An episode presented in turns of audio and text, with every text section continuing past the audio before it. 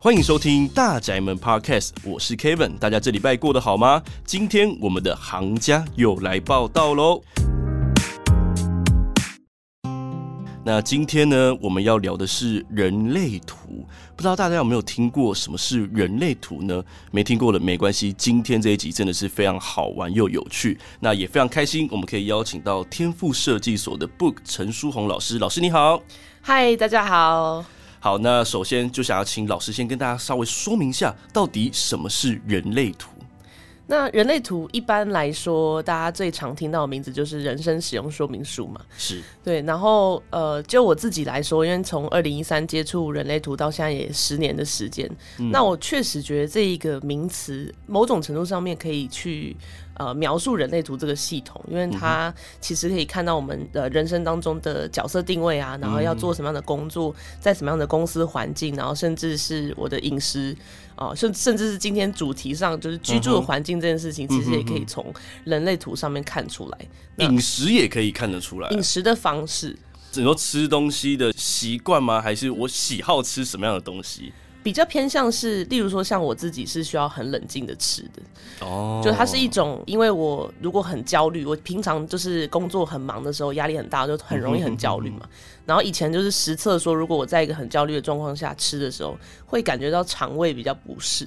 就是消化会不良，嗯嗯嗯，这都可以透过人类图去找到一个解答。对，像我老婆，她就很喜欢看一些什么星座啊、紫微斗数啊，去算塔罗牌啊，这种感觉想要去预知未来，看看自己的选择是不是正确，这样子的一种方式。反观人类图，它比较像是我透过这个图去了解自己嘛。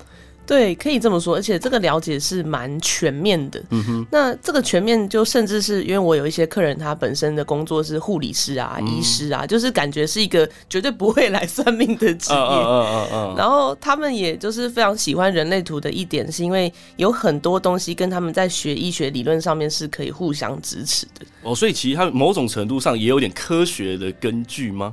对，但那个科学根据，我觉得它。呃，如果是要讲这个系统的来源，它其实不太科学的，uh -huh. 因为它是源自于易经啊，然后生命之树啊，然后还有占星等等的东西。哦，其实融合了很多的元素在里面。对，然后也有外加就是生物学或是量子物理学，但是量子物理学就是到现在还是一种玄学嘛。就是、是啦，但其实我觉得近年来有关于什么神神秘学啊、玄学这样子的呃生态跟这样子的一个兴趣，其实是越来越多的。我目前所遇到女生很喜欢来研究这些，呃，就比如说一开始在讲说算塔罗牌或看星座这些，但其实今天聊到人类图这一集，是因为其实我一开始有一些接触啦，就是哦，我老婆她以前也她也也喜欢去看人类图的一些说明书，然后开始自学，然后开始拿来练习这样。为什么今天大宅门要来做这个人类图？其实我的想法那时候当然包含了。因为在社宅有不同的房型跟居住形态嘛，那像老师刚刚所所说到的人类图，它可以算是一个个人使用说明书。所以，我们如何要来透过人类图去认识自己呢？基本上的话呢，我们可以到网络上打，就是人类图或是人类设计，因为它其实从英文翻译过来是 Human Design。嗯，然后所以这两个关键字都是目前以繁体中文来讲可以找得到人类图网站的。然后我自己本身是比较推荐香港人类设计，因为香港那边也跟我们一样用繁体中文嘛。嗯。然后那个网站是目前我看过有附上最多解释的网站，因为一般其他的中文网站它都是，比如说你可能输入资料，就你的出生年月日，然后出生时间跟出生的城市之后，它就只会跑出一张你看不太懂的人类图。哦，它基本上都只会出现一张图，不会附太多的说明跟。对，没有说明的。嗯然后香港人类设计的网站是它会有一些简短，就可能几百字的，就是短短的说明这样。哦，让你可以先透过一个这个网站就可以先大概的了解一下你的人类图大概要跟你讲的是哪些内容这样。对对对，没错。好，这个网站到时候我们录制完毕，我会再把链接放到我们资讯栏里面哦，有兴趣的听众就可以直接点开来来搜寻自己的人类图。但我们如果要知道自己的人类图，我必须知道，比如说我的生辰八字嘛，还是什么样的资讯？哦，对，当然。那其实最简单的方式就是去一趟户政事务所，就是就近的就可以。嗯、比如说，就算你在高雄出生，你还是可以在台北的户政事务所，嗯、然后去跟他的柜台申请。其实还蛮快，因为我有实测过。哦哦哦。嗯，然后就抽号码牌，然后拿着你的身份证，花大概二十块还是二十五块，然后你就可以去调阅你的出生证明。讲到这个，我突然想到，当初我老婆想要帮我看我的人类图的时候，因为她跟我说要有。我出生的详细的时间，嗯，所以他就要我去户政 去调我的出生记录，因为那时候我们自己通常都是呃妈妈会跟我们说，印象中大概是那一天的什么下午或几点到几点，他就要我去找那个详细的时间，所以我就跑去户政一趟，然后我们去调那个，他就把当初我的那个出生证明，然后会影印出来一份给我，对，其实我跟那个承办人在研究，因为我那个时间点是四点三十几，可是那个年代已经。快已经三十年了，嗯嗯，所以那上面已经有点黑黑的，我们一直看不清楚到底是四点三十分还是四点三十八分之类的。嗯，但如果细到这么就是这种几分几秒，会有很大的差异性吗？其实还还是还好。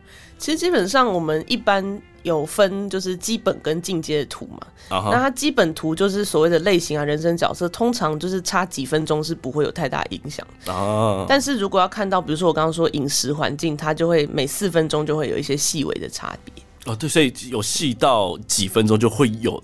一些，比如说那个人类里面的通道有没有有没有打开之类的吗？就我曾经有看到一些比较特别图，就是它可能差了五分钟，嗯、然后可是刚好是在时间的转换点上，嗯、哼然后它可能就差了一个类型。哦，对，好。大家听到这边应该会开始疑惑说：“哎、欸，我现在知道说要怎么样去找到我自己的图，但我要怎么看？然后人类图到底有哪些类型？我们请老师来跟我们分享一下。”嗯，基本上人类图有五大类型。那我们最常见的就是显示生产者，然后再来是生产者，嗯、以及投射者、跟显示者还有反应者这五种。这个老师念的顺序是依照常见的比例嘛？对对，嗯、比例。那我们就先从显示生产者开始来跟大家分享一下好了。显示生产者就在我人生中遇到最代表性的就是我妈啦。然后我妈从以前给我最大的就是印象是，她总是很急着想要完成一件事情。然后例如说，可能她会跟我说：“哎，女儿啊，你要不要去倒垃圾？”然后我就会说：“好，我等一下忙完再去倒。”然后因为我是投射者，然后我就是理智上知道，然后也知道等一下要做这件事情，但是过了十分钟之后，我就起来说：“哎，妈，乐色在哪？他已经倒完了。嗯”哦，因为他太急，个性很急啊，所以就。等你去倒，他不如就直接赶快去倒了，不想浪费时间。对，对，对，他觉得我在那边等等等，他觉得很烦。哦，所以显示生产者他其实就是会个性上会比较急一点。对，而且他是会自己把它做完，就是因为他可能看旁边人没有意愿的时候，他就会觉得说算了算了，我自己来。哦，所以这这算是一个最大的特质。嗯，最大的特质就是个性上是属于比较策略型，跟就是先会知道整个路线的一二三四五六，就把从一开始到结束的地方都想得很清楚。哦，所以其实如果我们会透过人类图来看，哦，我自己是一个很急性子的人，但我也不清楚为什么会是这样子。然后后来就发现人类图说，哦，原来我是显示生产者，我就可能就是会有，就是从我的图里面就可以得知到，哦，原来会有这样的状况，是因为我是显示生产者。对对。那再来第二个呢？第二个就是生产者，然后这两个一个是我爸，一个是我妈。对，然后生产者就最代表性的就是他很按部就班。嗯，就像刚 Kevin 有分享说，就是自己一定要在做完一件事情之后，然后再去做下一件事情。是。那就我的观察来说，为什么会是这个样子？是因为你们会想要把事情做得很。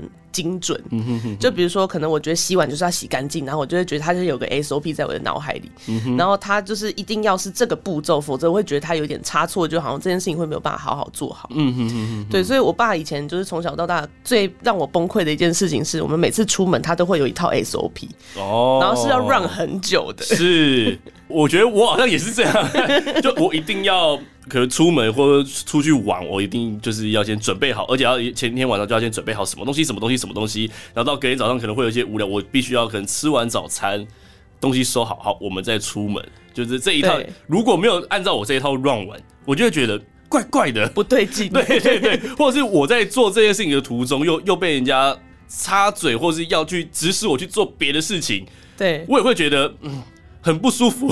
对，就会让你的那个 SOP 更久啊。对，我觉得讲到这边，我我也要先插一下，就是像是人类图在工作上面，好像也可以得到一些就是很相像的一种状况，比如说我是生产者。是，哦，所以其实我在工作上，可能我就是像老师刚刚讲，我我真的会按部就班的去完成一些我该要完成的事情。嗯、所以如果这途中我可能被抓去开会，或者是抓去干嘛，我就觉得啊，为什么没有事先安排？我现在做的事情被打断啊。可能很多人不一定是这样，也会有这样的状况。但刚好我们之前有个另外一个同事，他是显示生产者，嗯，呃，他也是。遇跟我一样遇到同样的状况，但是他的反应就会觉得是说，OK，好，我们现在来解决这件事情。好，要做什么？来，我们现在来解决。所以，所以，那就是好像透过人类图就会发现这样子的一个差异性嘛。对。那再来的话，会是显示者还是投射者？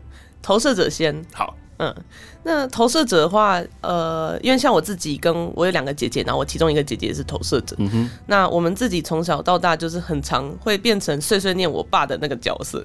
哦。因为投射者最代表性的一个个性呢，其实是会有很多的想法，然后或者是这个想法通常都是会要在想一件事情可以怎么样比较有效率。嗯哼哼。然后偏偏就是生产者的，比如说可能 SOP 上，我们就会就是说，哎，这个东西好像有什么 SOP 上可以调整。嗯然后，但是因为生产者就会有自己的习惯，所以常常就会投射者跟生产者基本上就会有很多的磨合，可能会有一些争执或是吵架。对对，哦，非常有感。我老婆就是投射者，难怪我们一直以来就是会有大大小小吵不完的一些小事情。嗯，然后她也看不惯我的。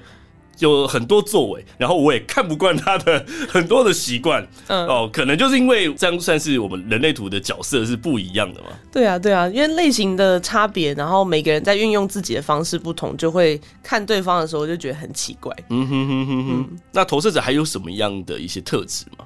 投射者呃，还有一些特质，如果在工作上的话呢，其实是蛮适合担纲一个策划的角色。嗯哼，就例如说，可能呃，就我过去看过比较经典的职业的话呢，他们都是做 PM，就专案管理，然后或者是可能流程管理，甚至是人事方面的工作。嗯哼，对，因为他们会有一些独到的观点，可能是要一点时间，然后需要大家一起协助他完成。是，对。那这样子好像是，假如说今天。主管是投射者，下面的可能部署他是生产者，这样整体工作下来，其实好像会很有一个系统，然后策略会很明确，这样。嗯、呃，这理论上来说应该是这样。但如果今天生产者是投射者的主管，会不会就很容易有很多的纷争？就比如说下属就很不满意，就是上司的一些决策或者是管理。我觉得这就是要看这两个人相处有没有运用到对方适合的沟通或是协作方式。例如说，像我之前有一组客人，他们是一个主管，就是跟你刚刚说一样，投射者，然后下面的那个部署是生产者。嗯嗯。然后因为投射者通常因为他是流程出现了之后。都才知道要怎么改嘛，嗯，但是要从零就是生出一个很详细的细流，对投射者来说是需要练习的，嗯，然后那个主管就常常讲一个很模糊的东西，说，来你就帮我查这个东西，然后做这个东西，然后那个生产者就说。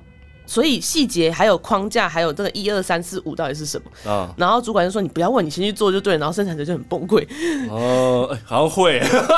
其实我我自己有时候也会，就是我可以去执行很多的任务哦，但有时候可能到我不熟悉的领域或者我没做过的事情的时候，我我会希望会有一个很明确的指示，跟我说我应该怎么样去做。对、嗯、对，但我也可以自己去研究或者去想，但可能这个需要花。很长的一段时间，然后在这中间，我可能会因为这样子的生产者的特质，所以我在研究这一块会会让别人会觉得我是不是花太多的时间在里面。可是我的个性就会别人，我一定要把它了解的很清楚，对对，很清楚，我才会知道我应该要怎么做。但如果在比如在工作上面，如果我可以得到一个很明确的 SOP，你直接跟我说这个应该要怎么做，怎么做，怎么做，我就觉得好，我就按照这个步骤去做。对，会省 很多时间。对对对对对对。哦，但一般工作好像。也不太容易，通常都是你去做那个，好好好，我去想办法怎么做。对、okay、对，所以我看过比较经典跟理想的案例，就是说部署要跟上司有个很好的沟通呃习惯，例如说可能底下是生产者，然后生产者就要问上面的投射者说，所以我这样做的方法一二三，那你觉得啊？你看一下 OK 吗？嗯，那他觉得 OK，然后你就可以继续做下去，也可以省不少时间。哦，了解了解。好，那再来的话就会是显示者。对，显示者，那显示者的特质会是什么？显示者的特质就真的他们会比显示生产者有来的更不一样的地方是，他们很喜欢当一个独行侠。嗯，因为显示生产者虽然两个都有显示这两个字，但显示生产者他更多的时候他会融入人群，就是一起协作的那个能力，感觉上是比显示者还要来的多一些。嗯哼哼哼。对，那显示者通常那个独行侠是在于说，他们就很容易看到一件事情是很有远见的。嗯，那可是他们不一定有很持续的动力可以完成一件事情。就像我之前看过，我有个大学很好的朋友，他就是一个显示者，是他会在短时间内，比如说可能啊这一个月，他可以非常压榨自己的工作到极限，然后可是过后他就糜烂了，哦，就软烂了，哦。但按照我们这样的顺序下来，其实显示者的比例其实已经算是少了嘛，大概八趴到九趴，哦，已经少到剩八趴到九趴。那我们现在最多的显示生产者大概是占多少？四十趴左右。所以几乎快一半的人几乎都会是显示生产者，对，所以大家生活那么辛苦，然后那么急躁，就是因为大家都是显示生产者比较多，这样。哇，那遇到显示者的话，如果今天我是一个显示者，我应该会可以给自己一个什么样的建议，或是嗯呃人生的方向？最好的一个方式就是显示者要很有意识的知道自己做了一件事情会影响到谁。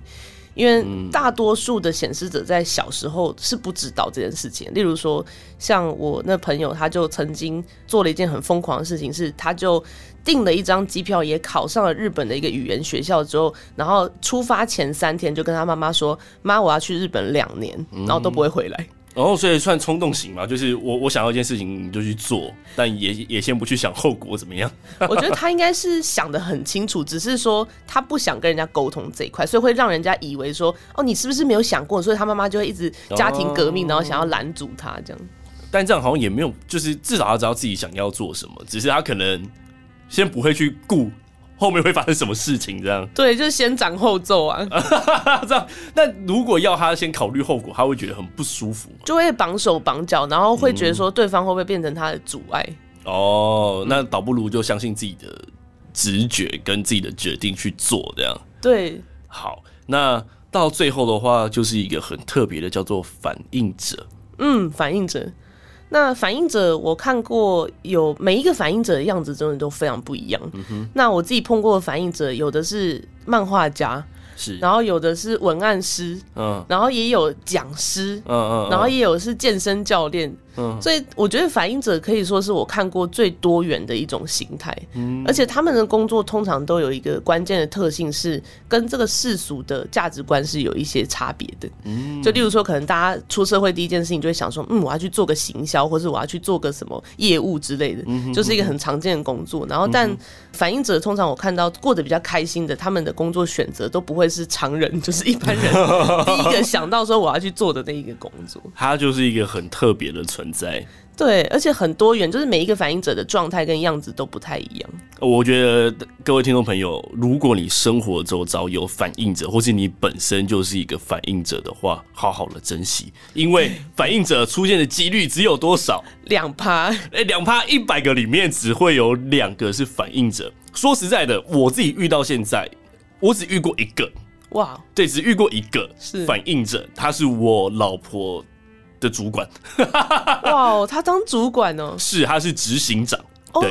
那因为我之前算蛮常去参与他的一些工作，不管是我，我想我有去他们店里有消费，然后后来就是他们有一些员工的一些呃，比如说聚餐啊或者活动，其实我我也会蛮常参与，所以就跟他们同事有蛮多的接触跟认识。那后来得知到就是他们主管是反应者之后，就我开始去去从旁去稍微看一下是不是有这样子一个特征，因为据说反应者他是，比如我们人类图不是有很多的通道，他们是完全没有没有任何通道，就是只有闸门而已。所以好像这样子听起来就是反应者会是一个，我们可以说他没有一个很特别的主见嘛，而是说他会受其他人的影响，比如说我怎么样对他，他就会用什么样的态度来回应我。会是这样子的一个方式吗？嗯嗯确实就是他周遭的人是什么样的状态，他反应者的反应会很明显。就例如说，如果周遭的人是对他来说他很喜欢的，是，他就会在那个人群当中非常的活跃。嗯，但如果他去到一个错误的公司或者错误的环境，他就会在那边很消沉。哦。这个也从呃，我觉得看我老婆他们公司的相处，也有就是觉得，嘿，好像有这么一点道理，是因为我们执行长算是一个很就事论事，就工作有工作的样子，嗯、然后当然私底下就是比较轻松一点。那面对不同的人，也会有不同的反应。嗯，但多数可能因为在工作上他有保持他的专业，所以都会比较用严肃的态度。但我老婆就是一个比较无厘头的这种傻大姐个性，就喜欢开玩笑的这样的人，所以。他常常会让他们执行长觉得很开心，所以呃，往往他们只要遇到，就是他们执行长就会突然又呈现另外一种可能在上班时也会呈现另外一种比较轻松的这种方式，是，所以会觉得哎、欸，会不会就是因为他的人类图就是反映者的特质，所以导致于说他一直受这样的一个影响，所以也会让他不自觉的也变成这样子一个人。我觉得是哎、欸，而且尤其当执行长这个角色，就要互动的人那么多，嗯，然后可能跟每一个员工互动状态都会呈现不同的形态。嗯而且有听过一个很好玩的是说，是反映者嘛？他们是不是在做决策的时候需要二十八天的时间？这是怎么一回事啊？其实二十八天，我自己的观察发现是，那是 for 那个重大决定的时候。重大决定，就例如说，呃，我自己。有一个姐姐也是，就是反应者，嗯、然后她做一个决定，她要想很多，然后她会跟很多不同的人聊，就是她，比如说她可能要离职，然后但是这个想法她可能已经出现很久，她就会要差不多超过一个月，有时候甚至更久的时间来去消化。嗯哼哼哼哼。好，其实，在人类图上面大概就是分成这五种类型啊。好，最多的是是显示生产者，对，然后生产者、投射者、显示者跟反应者。你要如何知道你是哪一种类型的？就像我们刚刚所讲到的，你只要上网去输入你自己的出生年月日跟出生的时间点，你就可以得到那张图。那旁边他就会跟你说你是什么样的类型。对，诶，我们的出生年月日是用农历还是国历？用西元的。哦，西元的出生年月日。对，就国历。OK，好，那大家可以第一步，我们先上网去看一下。自己是属于哪一种类型的人生角色吗？还是哪一种类型就可以了？哦，哪一种类型？可能你是生产者还是显示生产者，嗯、然后就可以去看一下，哎、欸，是不是跟自己的个性也有相符合？好，因为其实人类图我们今天可能一集没办法把它讲的那么细，对，因为可能再细还会有呃什么人，就是比如说我是三六人，然后还有什么二四人，这个很细很细了，我们可能短时间内还没办法去了解，因为据我所知，光是呃从一二三四五有到六嘛。对，六个数字能，有十二种人生角色。哦，哇哦！大家如果想要再了解更细，其实可以就是买书，或者是我们上网再去，它应该会有很多详细的介绍。比如说你是像我就是生产者的三六人，那会是什么样的状况？这都可以在网络上找到资讯。没错。好，那呃，我们在节目里面先让大家比较可能初步理解人类图的话，啊、呃，先从我们各类型介绍，至少先让大家了解说，哎、欸，我是属于什么样的类型。那在类型的相处上，会不会有什么所谓绝配的这种类型的配对角色出现？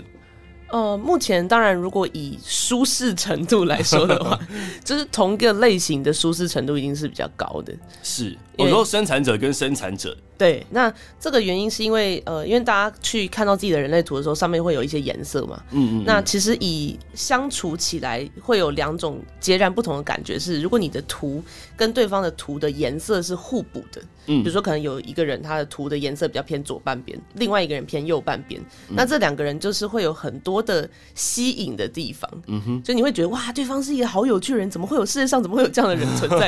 然后你就会被他吸引之后，你就会跟他有一个比较长期的火。伙伴或者是伴侣关系，嗯，对，这中间我又突然想到一个想要问老师的问题，就是我们那时候在了解人类图的过程中，其实有听到一个叫做荐骨，对，什么是荐骨啊？荐骨就是显示生产者跟生产者特有的一个一定会存在。有颜色的定义中心，嗯哼，那这个能量中心呢，它其实是为了要让我们能够去回应这个世界上所有我想做跟不想做的事情。这个只有生产者跟显示生产者才会有的特质吗？对，才会有这个很强烈对于一件事情我想去做的回应的感觉。如果今天我同事也是生产者，那你们就可以互相问对方：你今天中午要不要吃麦当劳？如果他犹豫了，我就知道他不想吃嘛。对对对对对对。可是如果他一一旦回的很快，代表他就是要这个东西。对对对。难怪我老婆很常问我很多事情，我在那边犹豫，可能我就是不想要。对。那那这样像其他显示者、投射者，他们怎么办呢？所以就有其他的决策方式啦。哦，他们会有属于就是不同的。对。但如果好，我们我没有办法用你今天要吃什么，你要不要吃麦当劳这件事情，如果我去问投射者的话，嗯，投射者的状况会是什么？以投射者这个类型来说的话，你就可以问问他的所谓的高见，就觉得说哦，嗯、这个这个很有趣。我老婆也算，然后我们还有另外一个同事，我们用工作来讲，好像会比较。符合一点就是，有时候我们如果直接我跟那个同事讲说，哎、就是我去讲一些我我自己有兴趣，然后比较指令式的这样子的一种状态的话，他就会觉得好像没有那么有兴趣，就会觉得好像呃还好，或是没有什么特别的意见。哦，但如果今天我去问到了一个，其他其实平时就有在探索，或者他平时就有一点兴趣，比如说跟他聊说，哎、你你觉得买这只股票会赚还是赔？他可能就是哦，大家就是你去看啊，就看他的一些分析或什么就好，但。如果我换另外一种方式问说，哎、欸，你觉得就是在股票这边我要怎么买，或是我要怎么做，就是你可不可以建议我会比较好？哇，他就可以滔滔不绝讲了一两个小时，然后越讲越恐，越讲越乱，然后就越讲越多，然后完全停不下来。嗯嗯，是投射者，这是一个特质，是他会喜欢得到。大家的请求跟协助嘛，去帮助他人这样子的感觉。对，其实普遍的投射者都还蛮喜欢帮助别人的，但前提是这个帮助会不会舒服，就要看对方是不是有先提出提出邀请。对对对对，所以如果你生活周遭工作上有投射者的存在，在工作的分配或者是一些事务上面，可以用邀请他的方式，然后来测试看看，不要用指令直接要求他去做什么。那讲到这边的话，其实也是想要再带入到说，既然在工作上哦，我们会有同事的相处，那回到居住生活里面，我们可能多少一定会有一些室友，可能是家人，可能是朋友啊，或者是自己的老婆或小孩。那有没有办法来透过人类图来去改变我们的一些生活上遇到的问题呢？其实，如果可以想象一下，把人类图带到一个就是共同居住生活环境的家庭，嗯，大家都知道彼此，哎、欸，你是什么类型，然后我是什么类型，嗯、那我们就可以初步的判断一件事情是，我可以用跟对方比较适合的方式跟他互动，嗯，那例如说，像以类型来讲，生活习惯最大差别的就是投射者跟生产者，那、啊、真的好累，是。投射者、生产者相处在一起的时候，你就会很常看到一个状况是，比如说生产者，然后要睡觉的时候，可能投射者已经累趴，然后躺在那，然后或者是可能、嗯、呃一个人想要出门的时候，另外一个人不想出门，就是这种种种的一些生活习惯的差别。但对于就是如果是夫妻类别的，嗯嗯嗯，很多老一辈的观念就会说，你这样夫妻不行哦，你这一定要就是同进同出哦，然后一定要很有一致性。那以人类图观点来说，就是不用去强求这件事情。OK。我觉得，因为大家的类型可能不太一样，我们现在比较难直接去跟大家去做分享，所以我想说，我举我自己的例子，我是生产者，然后我老婆她是投射者，但也有一个比较好玩的是，每个人都会有一个自己的电池，是吗？对，所以他之前就有讲过说，生产者会影响到投射者的电力还是怎么样，对，所以说。我如果跟他同时一起进房间睡觉的话，他会睡不着。对，因为我不断，我的电力可能已经没了，但影响到他的电力是是这样的解释吗？确实蛮多这样的解释。然后因为人类图还有一块的理论是在讲睡眠图，啊，然后就是跟睡眠健康有关的，我们都一律建议投射者跟生产者可以的话就分房睡。嗯、那不行，马上分房。那。之前真的很长，就是明明我累趴了，我真的已经很想睡觉，跟工作人员很累，然后我们就睡觉时间到进去之后，我快睡着了，嗯，他就一直要找我聊天，我看我已经快不行了，我说我已经有点胡言乱语在随便回复他这样，然后他还是精神很好，嗯嗯，后来开始了解人类图之后，他就开始做个测试，他说，哎、欸，那个今天睡觉的时候，你先来客厅看你要打电动还是看电视干嘛？他先进去睡，嗯。后来隔一天我就问他为什么这样子，他就说就是有有去了解人类图，说因为生产者会影响到投射者嘛，嗯、所以如果他先进去睡的话，他会很容易入睡，然后所以我要等到他入睡之后我再进去睡，这样两个人都可以拥有一个比较好的睡眠品质。对，那如果我们同时进去的话，他就会睡不很难入睡，或者他会睡不着。嗯，确实是这样子。我觉得大家如果刚好，如果你跟你的居住空间里面的室友或是家人刚好是生产者配投射者的话，哎、欸，不妨可以也去测试一下，让投射者先入睡。生产者再进去睡，看这样子会不会改善一下你们的生活品质？嗯，然后但这样夫妻也蛮可怜的。对，就等于说，如果刚新婚，我觉得就不要勉强了。但在其他的类型里面，也会不会有类似这样比较有趣的状况发生呢？嗯，就如果讲一些比较稀少，例如说像显示者跟反应者，就会更有趣了。哦，显示者跟反应者嘛，嗯 哼，对，我看过蛮多的显示者，其实很不喜欢跟别人同住的。就因为显示者他会想要有一个自己的时间，或是自己的一个空间，是躲在，例如说他的一个洞穴，或是呃那个他的城堡里。是。然后如果假设室友是很喜欢找他聊天，然后但是你会很明显感觉到，如果那个显示者他没有很想跟你聊天的时候，你会觉得有一种好像碰到墙壁的感觉。哦，那这样就很不舒服。对对对，嗯、除非显示者自己就是现在的状态是，哎、欸，我我 OK，然后我出来跟大家互动。嗯。所以我觉得像那种共生共。公寓啊，或者是可能大家是会有很多室友会长期有那种交流活动的。嗯，我自己的体会就是不太适合显示者，显示者是真的比较适合，比如说自己住一个套房，就独来独往这样。对对对对对，而且他喜欢这样子的生活形态。对，他们普遍喜欢自己一个人住，但还好显示者的比例也不高。对对对，所以你遇到这个室友几率也很也很也算很低啊。我们刚刚讲是八趴嘛，对，然后反应者是两两趴。OK，那。我们了解到这么多人类图不同的类型跟特质，其实我也蛮好奇的，就是有没有办法来透过人类图做到教育或是教养这件事情？哦，嗯，人类图也有一门呃学科，就是在讲教养的哦。对，然后像教养来说，呃，一般就显示生产者，因为跟生产者是最大宗嘛，嗯，嗯，嗯，所以大家理论上遇到这样的孩子的几率是比较高的。是。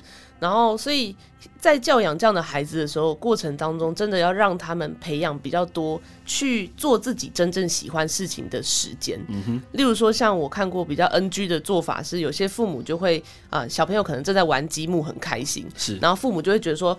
不行，不要玩了，现在来吃饭。好，东西一收，然后他你就会看到他脸很臭，嗯，因为他就会觉得说，我还没有玩完，然后我现在还正开心，在这个 SOP 的状态里面，对，然后所以如果父母又强行把这个孩子带离他的喜欢的东西的时候，久而久之，这个孩子会放弃治疗。哦，所以透过人类图去教育小孩，这个其实就像是我们去理解室友一样，理解身边周遭的人是一样的道理。对，也去了解他的个性跟特质之后，用比较适合他的方式，嗯，然后去给他一套教育的观念或是教育的方式，嗯，没错。像我儿子，他是显示生产者，然后我是生产者，然后我老婆是投射者，嗯，那如果像这样的形态，呃，老师会觉得很容易发生什么样的状况啊？如果我们一家三口生活在一起的话，就是你儿子嘛，哎，儿子没有要听你们两个的话，所以他会很难教吗？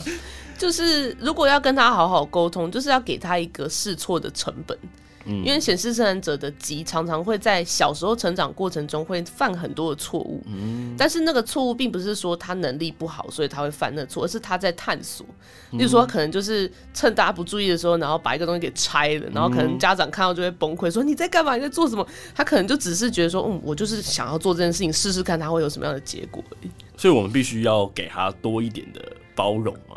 对，就是要告诉他说，就是他可以做他喜欢的事情，但是这个喜欢是不影响到别人为主，因为他们在很自我的情况下会觉得说，我就是想做，我管他什么，就是我就是要做这件事情。哦，所以显示生产者他其实也是蛮自我中心主义这样，大多数都是蛮自我的啊，好恐怖啊！